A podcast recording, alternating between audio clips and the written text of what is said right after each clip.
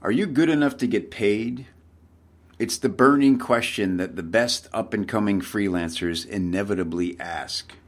In fact, the very need to find the answer to this question is a solid indication of a freelancer's future success. On the surface, it appears to be a simple moment of logic. You have a skill you enjoy, you want people to hire you to perform the skill, and because you're not a sociopath scumbag, you'd like to feel confident that your skill is worthy of a fee. Also, you know there are people with more experience and perhaps even more important sounding certifications hanging on their wall next to degrees from expensive universities. Uh oh, now the doubt creeps in. Who the hell am I? Thinking I could charge for something like this. I'd be lucky to find someone who would let me do this for free, let alone pay me top dollar. Good thing you dodged that bullet, huh? You were about to step up and hang your yet to be built reputation on the line there. Who knows what could have happened? You might have done really well and blown your client away. They might have loved your work so much they immediately booked more of your time, then started referring you to colleagues who might have also been impressed by your work, and so on and so on and so on until you suddenly have a thriving freelance business. Judas Priest! Just imagine the danger. Suddenly you're in demand, so much that your schedule is booked months in advance. Now you're turning business away, so you raise your fees. The audacity! But no one balks. Hell, they don't even blink. They still want the slot. You're still booked, somehow more booked. You keep raising your fees, and new clients are coming out of the woodwork. There's no end in sight. And did you just did you just seriously pass off a lead?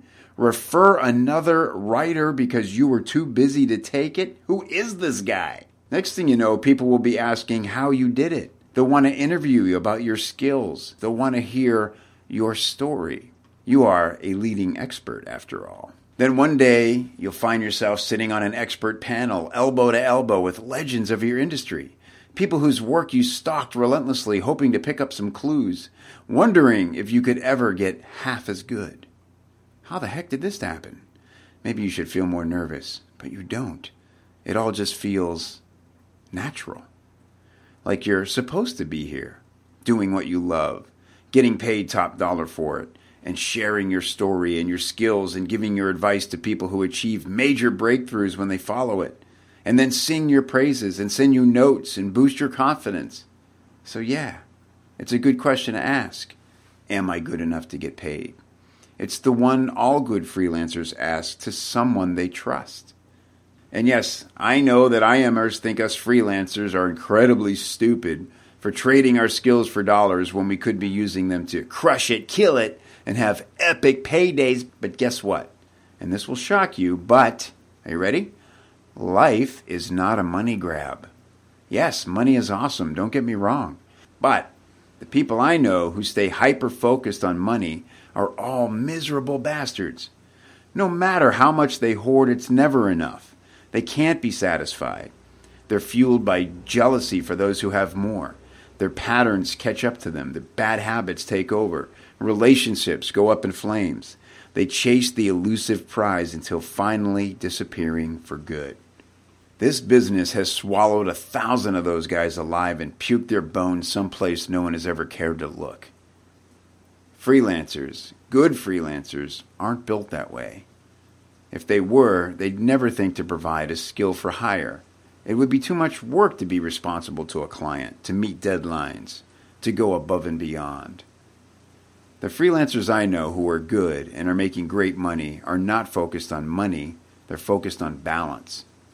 They work hard, they take pride, they study, they learn, they test, they grow, they master. Sometimes they partner and they get rich beyond their own dreams. And if it's not a dream to others, they could honestly care less. To us, it's a good gig. So don't waste energy wondering if you're on the wrong end of these deals. Instead, factor in the value of having a front row seat to how ultra successful marketers build turbocharged sales funnels. So if you're just starting your freelance career, do these three things to instantly boost your juice. Number one, Put together your best, most recent samples into a portfolio. Keep it simple. Just a PDF with a short intro about you and your experience. Four to five paragraphs will do it. Then paste the samples right into the same document if possible. Because you know what? No one wants to unzip and scroll through a bunch of files or click a ton of links. Balance convenience with presentation. Your logo is not what will get you hired unless you are a logo designer. Number two, presence. Get out of the house, go to events, make new friends.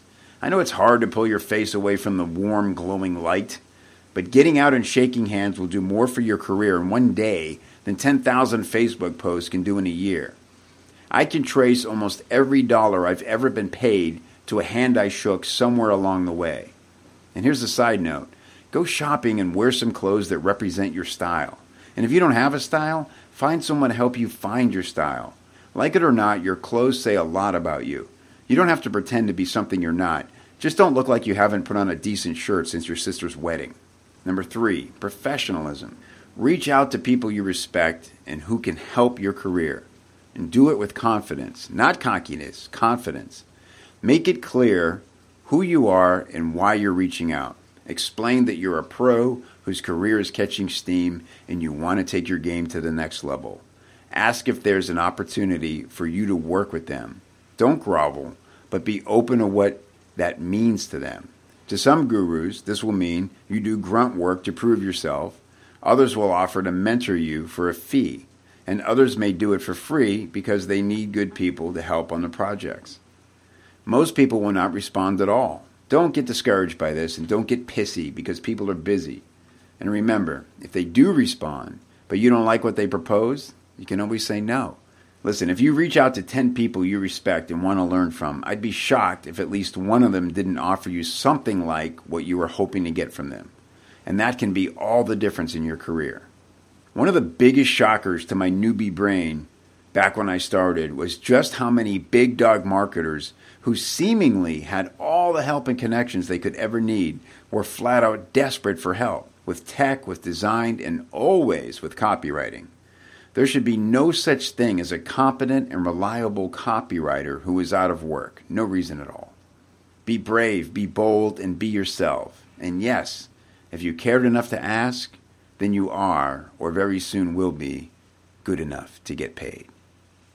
Hey, if you're a freelancer who would like to be around more successful freelancers, learn how they did it, and put yourself in position to mingle, mix it up, and potentially work with some of the best marketing minds in the business, come over and check out copychief.com. It's a community I built exactly for this purpose, and I'd love to have you join us. See you next time.